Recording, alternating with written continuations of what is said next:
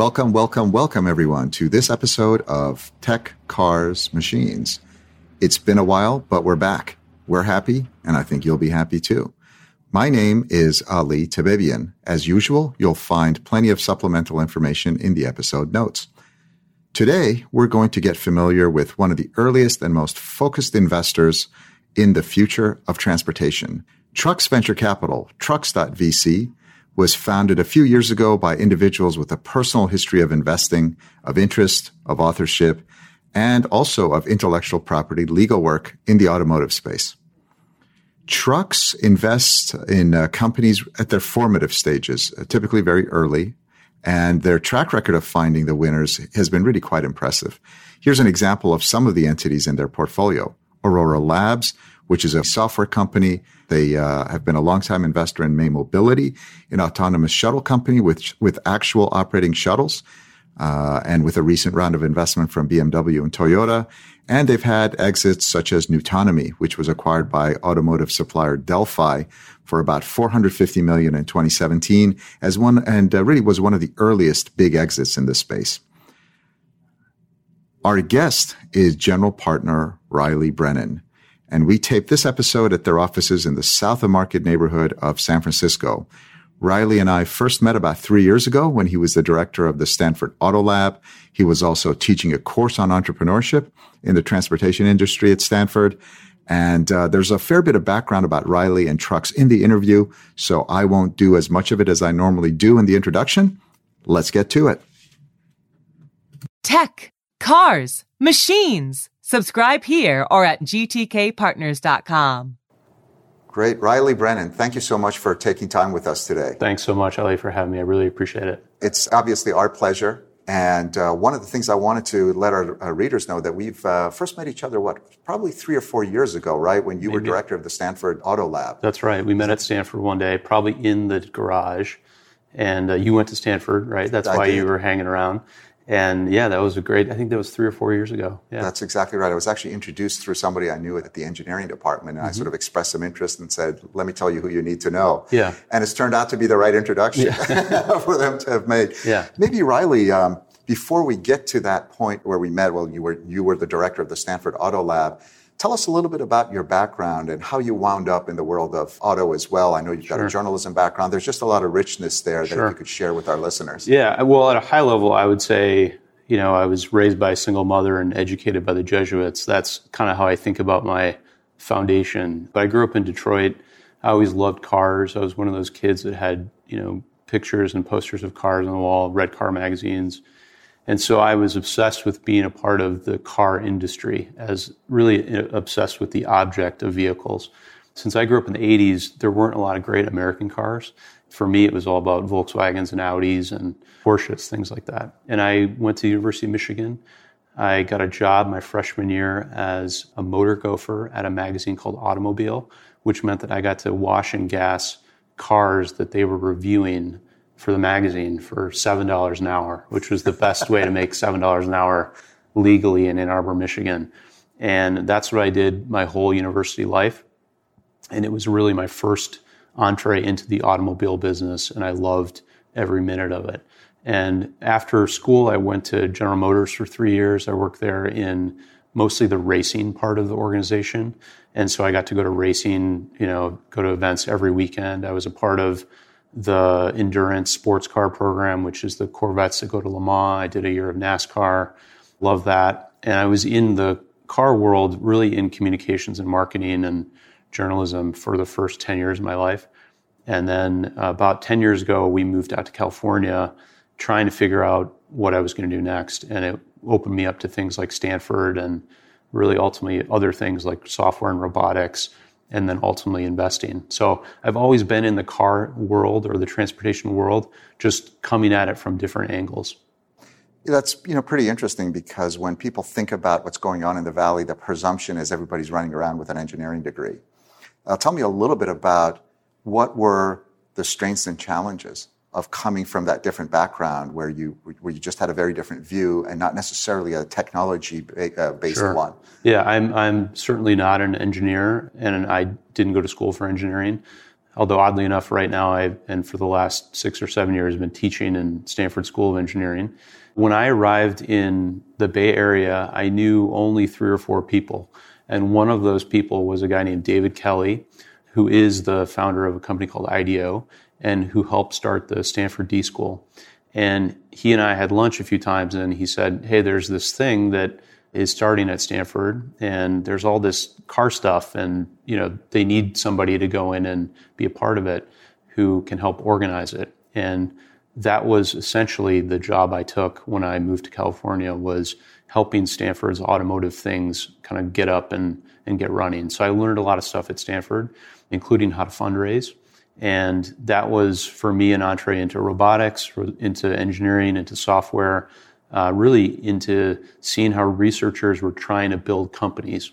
And the insight that I took from those years was man, it's really hard for researchers to start a company because nobody wants to give them financing. And nowadays, it seems like everybody can get a trillion dollars for their autonomous strawberry picking robot. But in 2010 through 2015, it was not that way.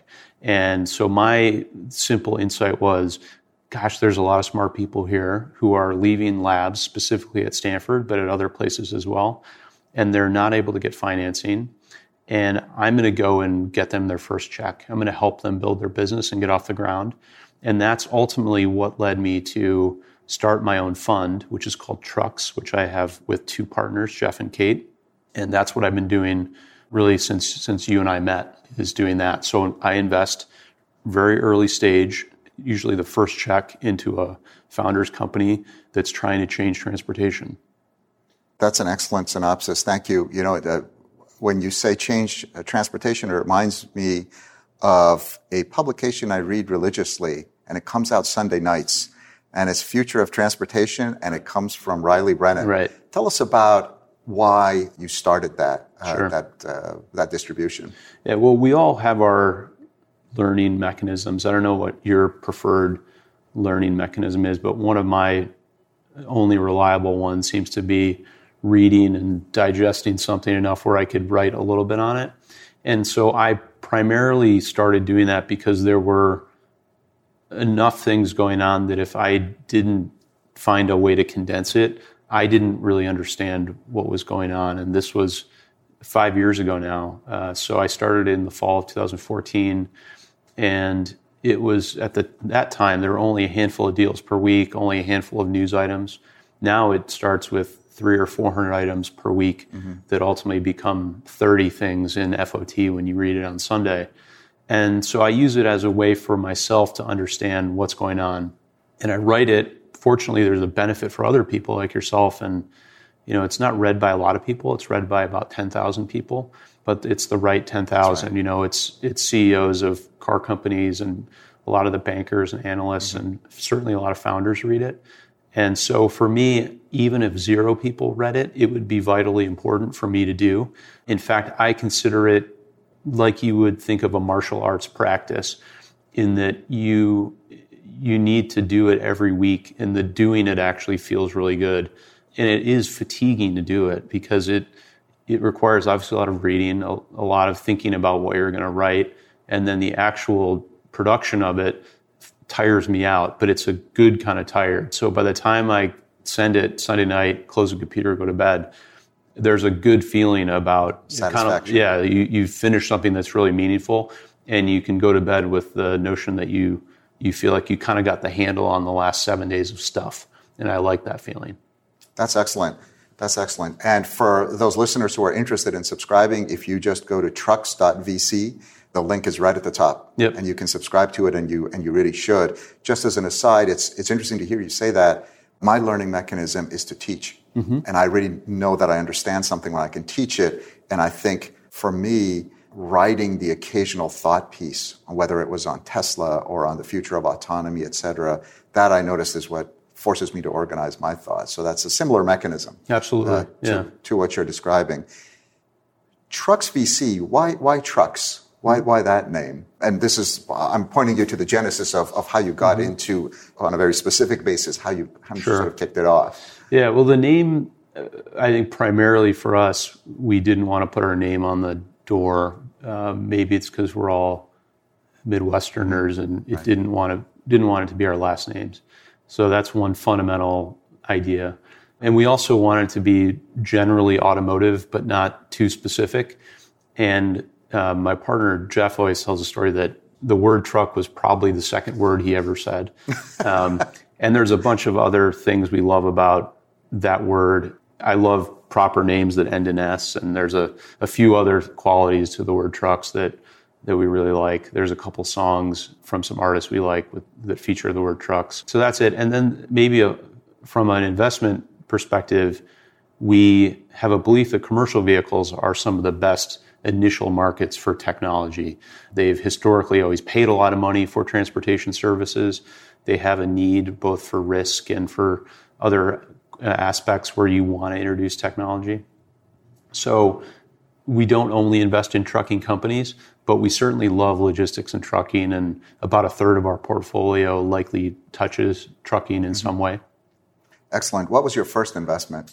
The first investment out of the fund was ZenDrive, which is, I always think, you know, I, I think of funds almost like you would think of a record label in that we're a school of thought. And for us, ZenDrive, we didn't plan it this way, but almost represents kind of all the things that that we think about when we think about trucks.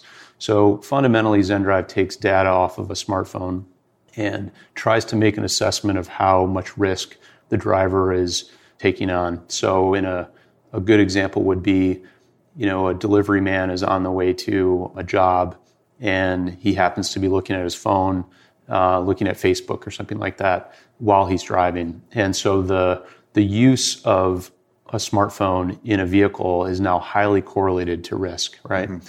And it's hard to know about that unless you have a maybe a cabin sensor, a camera pointed at the driver, or ZenDrive's brilliance was as an SDK in other apps. So ZenDrive's running in the background, picking up a lot of data about braking and steering, but also what's going on with the driver if they're picking up their phone and things like that. It's grown, uh, has a great CEO, and is really emblematic of a lot of the things we, we love at trucks. So it's probably for us one of the one companies that's almost an anti-autonomous vehicle company. You know, we invest in a lot of autonomy, but ZenDrive is representative of humans and technology coming together and the problems that that are you know brought to bear when we use technology all day in the cabin. That's really what ZenDrive is about. Okay, excellent. And it really is about the future of transportation, right? It's not necessarily about autonomy. It can be about sure. business models. It can be about a lot of other things. Yeah, for us, you know, right? You know, it's transportation is our is is a wide tent. So we invest in things that move, like automated trucks and automated shuttles and things like that.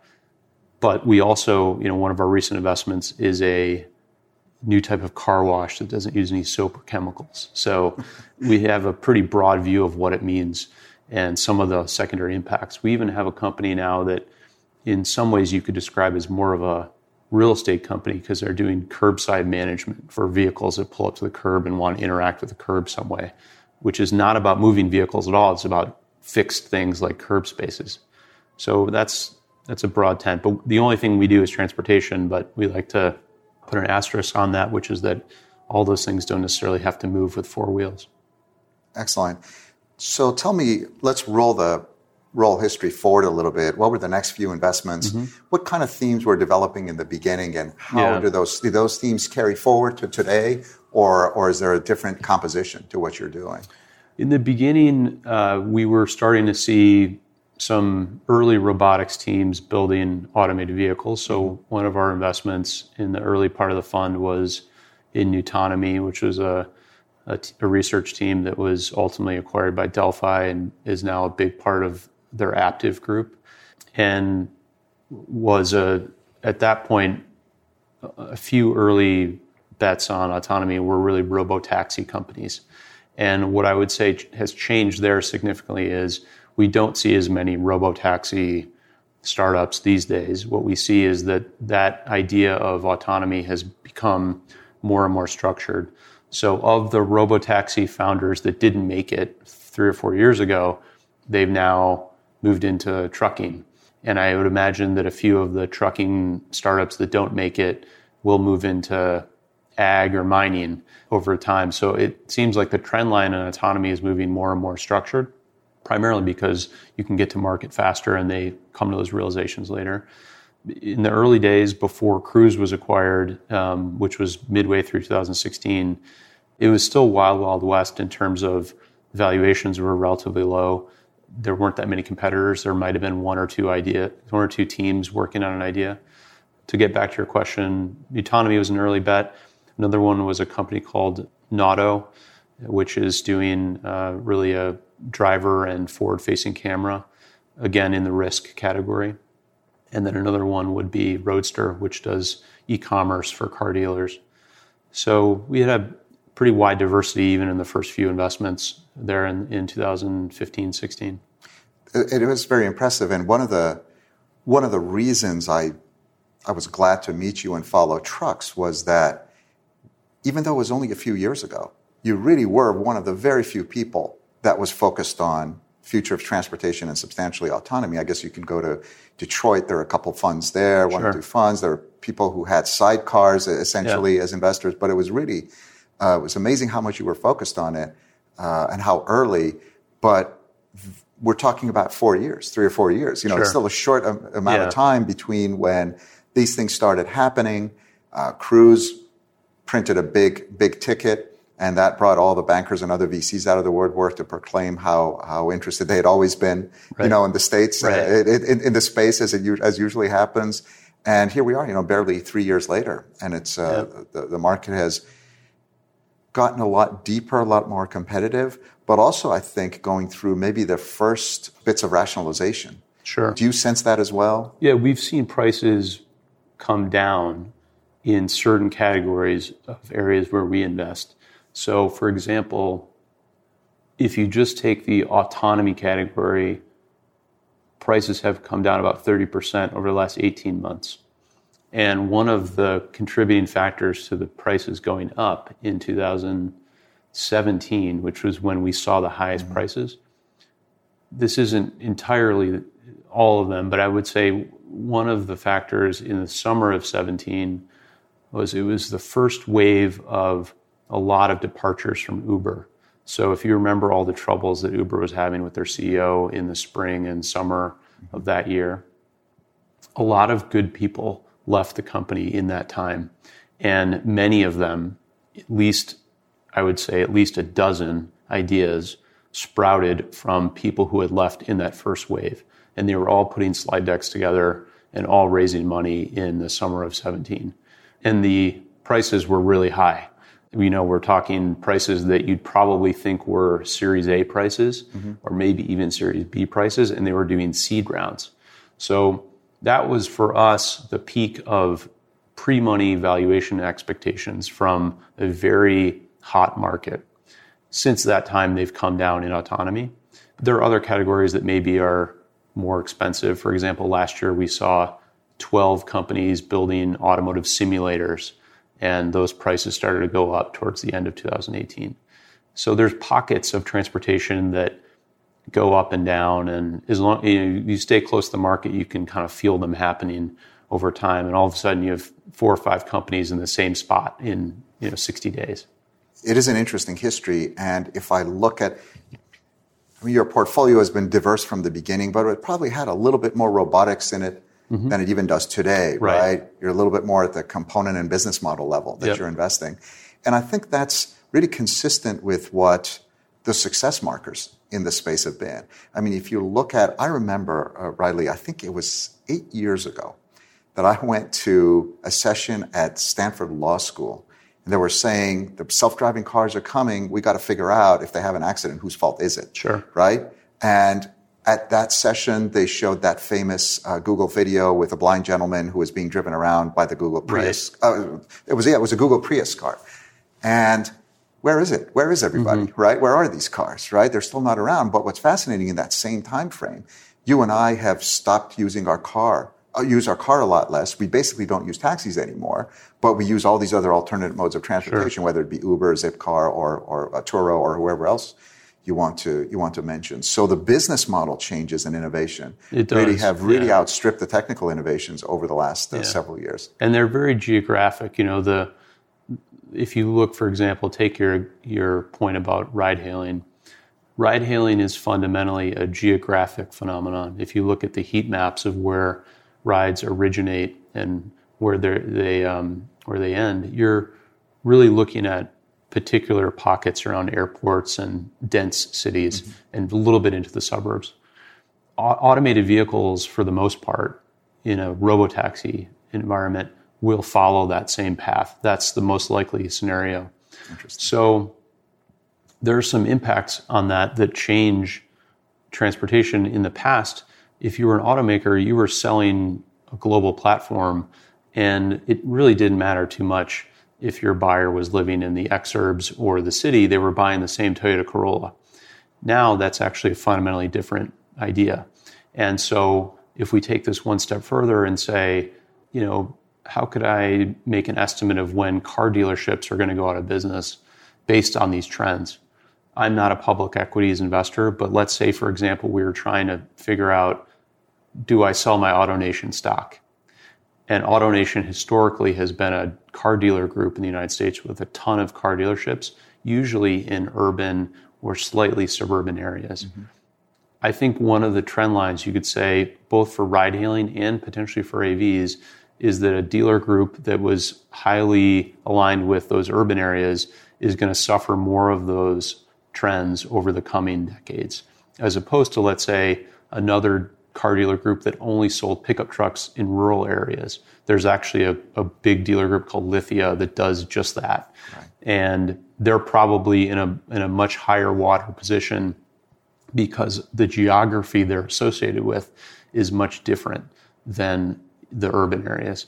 So a friend of mine named Sven Beiker, who I think you might have met at Stanford, you know, over the, the course of the last few years, you know, has always said it's not a question of when autonomous vehicles will happen, it's where.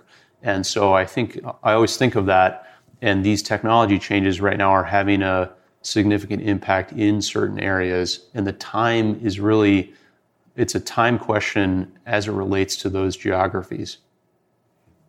Those are some excellent insights. Reilly, uh, map those into some of your specific investments uh, for us. Should we talk about maybe some of the specific things in your portfolio? Plenty of exciting companies. In fact, uh, Bear Flag Robotics was the subject of one of our uh, podcast episodes Yeah, as that's well. right. You had the founders on. Uh, we did, and in fact, one of our affiliates owns a substantial amount of the Central Valley uh, uh, Nut farms. nut right? farms. Yeah, exactly. Quite a, quite a substantial business now, and they were uh, Bear Flag was one of the people who went out there and is trying to map their farm, uh, their capabilities into those Yeah. into those farms. Great. So I I have the list here. By, by the way, May Mobility was featured in our um, CES podcast. Oh, that's right. CES asked that. us to asked us Yeah. Mm-hmm. to do an episode from their floor, so I uh, so I grabbed May, and it was just before they announced their recent big big uh, investment from I believe uh, Toyota. And BMW, Mm-hmm. Toyota and BMW are some of the investors great. make May. So- Exactly. So, pick any Yeah. any ones you want and, Sure. and use them as a way to to Sure. tell people what Yeah. you're looking for and and how it maps into some of these thoughts on the industry Yeah. that you just gave us. Well, we used to look for ideas and then hope people would walk in the door with those ideas. And I found that over time, we tend to make mistakes when if we do that because you know if you and I got together and said, "Man, what the world really needs is this," you, the tendency is the first person to walk in the door, you're probably predisposed to say yes to that idea, even if there's a bunch of other problems with it. Uh, what we prefer now is to ride along with an entrepreneur who has a great point of view that we might not even have been thinking about. For example, the we just invested in a car wash company I told you that doesn't use soap or chemicals. Now we never came up with that idea, but we met the founders and wanted to back their vision, so we did. Uh, but some of the companies in the portfolio um, that might be worth chatting about, May is a good example because uh, you know we were uh, we led the first round in May, and two really talented researchers in Ed Olson and Steve Vozar, who were putting together the idea. Uh, they needed somebody to commercialize the idea early on, and uh, we were part of the team that helped them find Alisyn Malek, their COO. And one of the things that Trucks does, which I believe is somewhat unusual, is that we'll take on an incomplete team. So some people will say, "Oh, I you know, th- you guys actually need a COO or some other function which you don't have. So I'm going to tell you no until you find that for me. And in certain cases, we will actually commit to teams and help them find that additional co-founder. And that's one of the parts about May, which I find to be quite fascinating, is that we were part of the architecture of the, the early sort of executive finding function, right? That team's focused on uh, urban shuttle AV. So their their customer is either a property owner or a municipality that wants to run shuttles in a particularly dense, low speed environment. And what we find interesting about that is May is actually running the same route over and over and over again. So they're not a they're not like Waymo or Cruise, who ultimately you'll be able to get a Waymo or Cruise by calling an app like you do with Uber and telling it where you want to go. May run circulator routes, so they go the, to the same stops. And that means they can get a lot better at those by doing it day in and day out, hundreds of times. And they can also hang sensors in the infrastructure if they want. So they can, you know, if there's an intersection where there's always kind of a problem seeing around a truck to see a traffic light, they could just hang a camera or hang a sensor to see that. And we like the just pragmatic simplicity of that idea they've actually made a pretty good amount of progress in selling that idea into cities. So they're officially in three cities that they've announced Detroit, Columbus, and Providence, Rhode Island. There's a few more that are coming this year. And we, it's a highly technical team, and, and we really like them. Uh, I also am from Michigan, and they're headquartered in Ann Arbor. Uh, we have two Ann Arbor companies now, so that makes me feel good in some sort of overall Michigan way and I wish we had more companies there. So if you're if you're a founder listening to this and you're in the state of Michigan, please give us a call. And then another one that might be representative is Starsky Robotics because it like May, it's a structured environment. They're not going to any address. It's a class eight truck that is moving goods over long distances. So typically these are long haul routes where you might be moving from a distribution center to a distribution center. And there's a lot of interesting qualities that autonomy brings to bear on that. One is you can run the trucks longer than the typical 14 hour period that a truck driver could, could do. Right now, a truck driver in the US can do uh, 11 hours in a row or 14 hours within a 24 hour period. So the trucks are kind of sitting fallow half the day because of that. Autonomy changes the economics of that dramatically. And you know, the other benefit of that from a testing environment is if you're not carrying passengers, you know, don't have too much of a risk if you want to pull over and um, restart the engine or, or fix something on the vehicle. Um, whereas if you're running a prototype robotaxi service, you have people sitting in the back who need to get to their meeting. Um, when you do commercial AV like that, like trucking or logistics, it's a much different kind of testing environment, which is has its own benefits. Absolutely. And a lot of the equipment that you need to make it run can fit within the form and cost factor of a truck. Sure. There's a lot of and room in the back of the truck. Yeah, exactly. a lot of room and it sits high. Yeah. Uh, nice field of view. But also, um, you know, what is a, tr- you know, a truck will cost you a few hundred thousand dollars depending on what you order, right? right. So you can tack on $30,000 worth of additional Correct. sensing. Right. And you're still within the zone of potential uh, commercial viability. Yeah you can't add $2,000 worth of equipment to a consumer vehicle without it falling out of out of that range of commercial viability, yeah. right? Because that adds $5,000 of cost to the consumer by the time it gets to them. And, you know, most people will order uh, the stereo and the nice leather. Uh, if you're asking them for that kind of money, if it's going to be something that helps them a little bit, but you still got to keep your you know hands on the wheel and you still got to be like right. I mean that's right. I think the, that yeah. that point is for passenger vehicles is really important because it's showing the strength of what the auto industry would call ADAS or advanced driver assistance mm-hmm. systems, which if you think about just the longitudinal control of if you have an automatic cruise control system that can basically always keep the same distance between you and the car in front of it. In some cases can come all the way to zero and crab along in traffic and things like that. You know, those systems are in the hundreds to thousands of dollars mm-hmm. and are incredibly valuable to consumers once they've used them. Almost like a, the way you maybe felt about a TV remote control when you first got one. There's just simply no going back after you have a system like that. And I think that the coming five to 10 years are going to prove that every vehicle is going to be outfitted with that level of ADAS capability for those kinds of prices. When we get into passenger vehicles that need full autonomy, my view on this is we are much further out for passenger vehicles getting full autonomy or even level four autonomy. And I mean in the order of 15, 20 years. And the spend required from a manufacturer supplier perspective to do that is in the tens of billions of dollars per company. So I'm very optimistic about technology and vehicles making us safer. I'm hugely pessimistic about wild timelines that when CEOs get up at TED and they say, you know, our robotaxi system is going to be ready in 2020. I think that most of those CEOs who made those pronouncements were thinking, oh, by the time 2020 rolls around, I'm going to be playing golf in Palm Springs. So what do I care if it's true or not?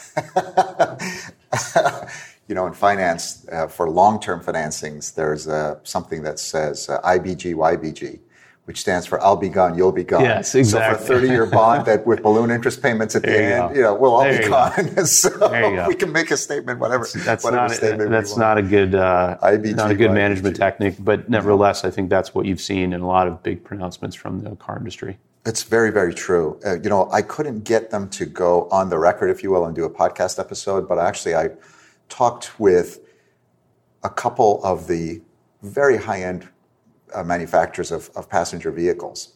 And basically, what they said is safety equipment, when it's standard or when it's optional but below about $500, people will buy it. Yep. Otherwise, nobody selects it. And an example of that, and it's interesting, you can all, listeners, you can all go search a car site for yourself. Mercedes has had radar cruise control since 1999. Go take a look at S Class, very high end vehicles that are out there and search for that option. I think Distronic Plus or whatever it was as an option. It's hard to find a vehicle at that price point where the individual had actually ordered it. That's true. but um, the auto industry does a pretty good job of bundling, right? So usually do. what they'll say is like, well, if you want the Bose audio, you also have to get the this and the that, right. which includes the radar cruise and because you're into the mid tier or the premium package. That's correct. And so the take rates on individual options in the car industry are usually low if you just look at the individual take rates. Mm-hmm. If you look at the bundling, which they all do, and they make it so easy for you when you're doing your financing. Like, oh, it's just another you know, twelve dollars a month, right, yeah. right? That's where you usually see it. And then you get into these instances like we talked about where somebody realizes, wow, I've got radar cruise control. Wow, this is actually really amazing. When I get my next one, there's no way I'm going to not get that package. That's right. They uh, significantly undersell the uh, fatigue reduction uh, Right. uh, benefits of those, uh, Absolutely. those things. I mean, I've had one a car that does these things since the 2015 model year. Wow. Not a Tesla, folks. Yeah. It, it was a Mercedes. That was really the only other person that was delivering at that time. It was an E-Class 2015 Mercedes. And I specifically bought that vehicle because I wanted that capability. But now every, I mean, we have a, our family car is a Mazda CX5 and it's got radar cruise. Toyota across the board Yeah. in the United States. they're- Absolutely. It's kind of permeated everywhere, right? It, it really has. Uh, but that one had steering assist. The 2015 actually managed the Mm-hmm. steering for you as well and yelled at you to put your hands on the steering wheel after 10 seconds and all that. And my point was, it was a little disappointing in terms of its ability to drive the car itself, but my God, was the fatigue reduction substantial. Stuck in, you know, commuting from Cupertino Right. to San Francisco on a Friday night, two Right. hour drive. Really, it was amazing how much it reduced the fatigue. And I think that that aspect of it is undersold. Let me uh, leave the world of technology a little bit and maybe point to um, two really interesting companies that you're invested in, both of them that focus on tires. Uh, should we talk about that a little Mm-hmm. Yeah. bit? Is that exciting to, yeah, to I talk love about? I love tires. I mean, it, it to me, it's one of the the weirdly fascinating high water areas for what technology is going to do to the car business. So, if you look at what electrification does to traditional vehicles and specifically the the repair sector, it's actually quite destructive to the average auto body repair shop, the average maintenance shop. If you look at the categories of what type of maintenance is done to a vehicle, you're usually talking about things like brakes and belts and things like that. Oil changes, for example, those are things that your vehicle needs quite regularly and are all significantly negatively impacted by electrification. Mm-hmm. The things like belts and oil are pretty obvious because electric vehicles have far fewer parts and they don't have any oil. So not at least to run the the, the engine because there's no there's no engine like you'd expect. It's a motor. But even brakes. So if you the powertrain in an EV has a significant impact on braking. And a lot of original Priuses are still running around on their first set of brake pads wow. because they use regenerative braking. So if I run a brake shop, I'm even though all cars are going to have brakes in the future, they're using the brakes differently. The one exception of repair and maintenance which remains is tires. So we as a society have been doing greater vehicle miles traveled every year. Cars are on the road longer because cars are more durable. So cars are going through more sets of tires over time because we're driving more and keeping the cars longer. And the other thing is, electric vehicles eat tires at a faster rate. Because they're better acceleration. Is they're heavier, they have more torque right off mm-hmm. the, the line. So some estimates are as high as 25 or 30% greater tire usage rate than a normal internal combustion engine vehicle. So the tire manufacturers actually love electric vehicles for that reason alone, because you're likely to buy a set of tires much faster. Now they are developing tires that are specific for EVs, which might extend that life. But the consumer perception of those tires early on has been that they haven't been as good. So people have usually optioned quote unquote normal tires for their EVs. So where this leads us is tires are just a really interesting area to focus on. If you're a manufacturer of tires, if you're in the retail sector on tires, if you're in the repair and service sector, and you know, car dealerships and those guys have sold tires for decades. They will continue to do so. Our theory is that all these other aspects that are negatively impacted by technology, like oil changes, brakes, belts, things like that, it's going to be really difficult to have those businesses over the coming 10 or 20 years whereas tires appear to be a much safer place. And so we've put a lot of thought and effort into finding interesting new approaches in tires. We've looked at a lot of startups. Uh, we've made two investments. One is in a commercial truck application called Aperia, which does truck tire inflations. It's actually within the hub itself for large truck tires. And there's some interesting stuff they're building to do to monitor those tires well beyond just tire pressure monitoring that's really fascinating. And then and by hub, you mean in the hub of the wheel? Right? In the hub of the wheel right. itself, it actually will inflate the tire without having to pull over to the side oh, of the road. And okay. So things like that. And then we have a consumer facing team, which is called zor and they do tire delivery. So they're focused just on tire replacement. So if you, instead of going to the tire shop and waiting in the lobby for four hours. They you can push a button on your phone and schedule it to come to your office, your house within a tight delivery window. They'll replace the tires. They have basically an entire tire shop in the back of a sprinter van, and the only thing they do is tires. And tires for them are usually a set of four tires or a one as replacement if you get a puncture or something like that. Tires are average transaction price, you know, is five to six hundred dollars. Most people, when I ask, you know, what do you think the most expensive part is in a vehicle? Most people say it's the engine. It's not, you know, it's actually a tire. An engine is a composite of 2,000 individual parts, but the most expensive single part specced on a brand new car is typically a tire. And so there's a lot of value in that. There's a lot of interesting value that's lost in the retail part of this. And so Zor is a direct experience with a consumer that does not have a physical retail store, they come to you. And we think they're going to build a lot of value over the coming years. And they, they have started in Kansas City where they got to just over a million in run rate, and they're moving it to Dallas this month, actually. They're going to open up Dallas. That's excellent. And so it sounds like that also is a geographically specific concept, right? Mm-hmm. It's hard for that van to go around New York City or San Francisco, sure. but in a suburb, everybody has a nice driveway with the car. Right, right. right. right. And Zor for I, I, would think the Zor exemplar would probably be a company like Safelite, which changed the dynamics of of window replacement mm-hmm. by having a nice uniformed experience where the the guy would come to you and replace your your thing. And I believe that those many of our company owned, but I believe it went franchise eventually and you can mostly find Safelites nationally. And that would clearly be the objective of Zor long term as you open up more of these really important cities. And for Zor, interestingly enough, the more valuable cities are the ones where you have bedroom communities, where you have people who own two or three vehicles with a garage, and you have bad roads and you have long commutes. So, as luck would have it, for Zor, a lot of America looks like that.